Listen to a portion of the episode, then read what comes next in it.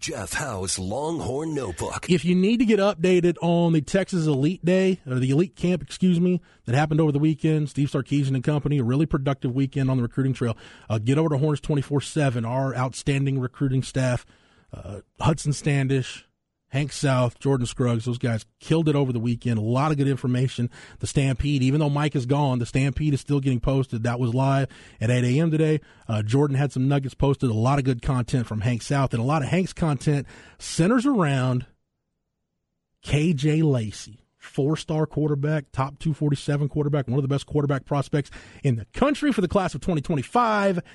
He of Saraland, Alabama is committed to the University of Texas. The Longhorns are on the board in the class of 2025 with a quarterback. And Cam, I'm sure you've read the content, but you see the measurables on KJ Lacey 5'11, 165 pounds. You watch the film, Mm-hmm.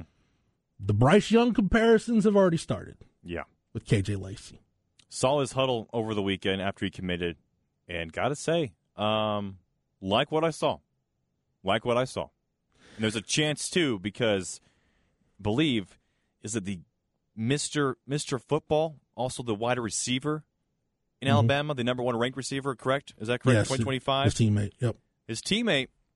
There you go. So Lancey, you know, maybe going to do a little Arch Manning, you know, recruiting during this next this 2025 cycle. Now, Uh, were you now real quick because I have not been immersed in recruiting with with, with baseball season going Mhm. on.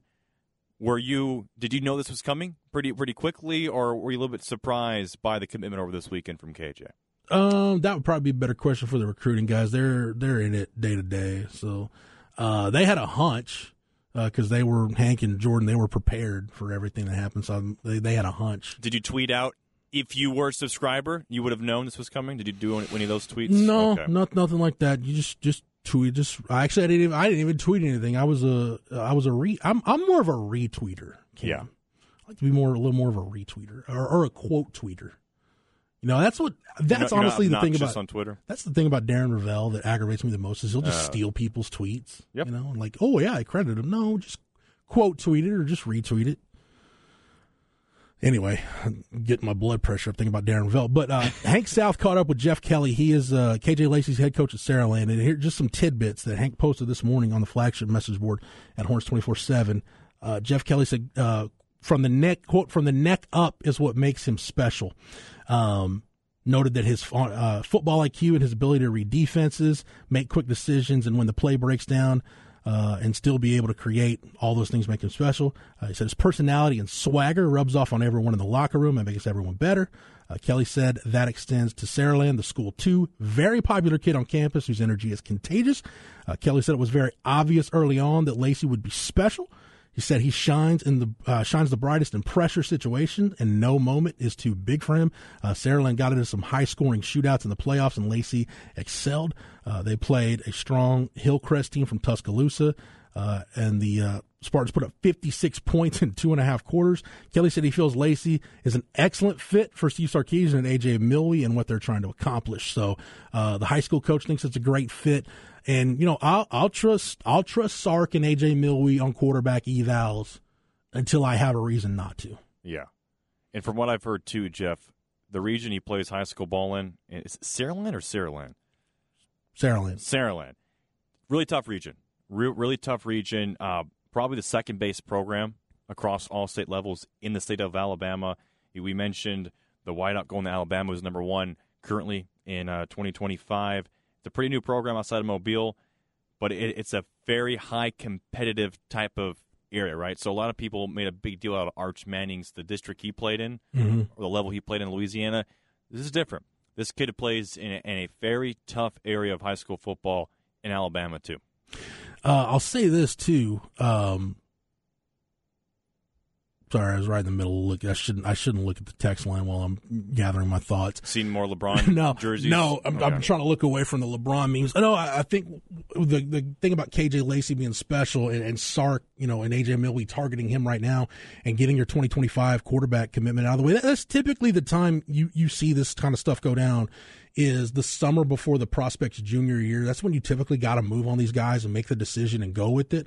Uh, we saw Tom Herman's staff do that with, with their quarterback takes. Uh, so it's just the nature of the beast at that position. Um, but the thing that intrigues me the most about KJ Lacey and Cam, you alluded, you, you mentioned watching his film. Uh, the the fact that his from a body type standpoint, he's completely different than the other quarterbacks that Sark has recruited because he's recruited all the guys on campus right now, right? Like Quinn Ewers, Quinn's 6'3", 200 plus. Maalik Murphy was Maalik six six five six six. Big dude. Two thirty. Big dude. Big guy. Uh, Arch Manning. Arch is six four six five. You know, gonna be in that two twenty five to two thirty range.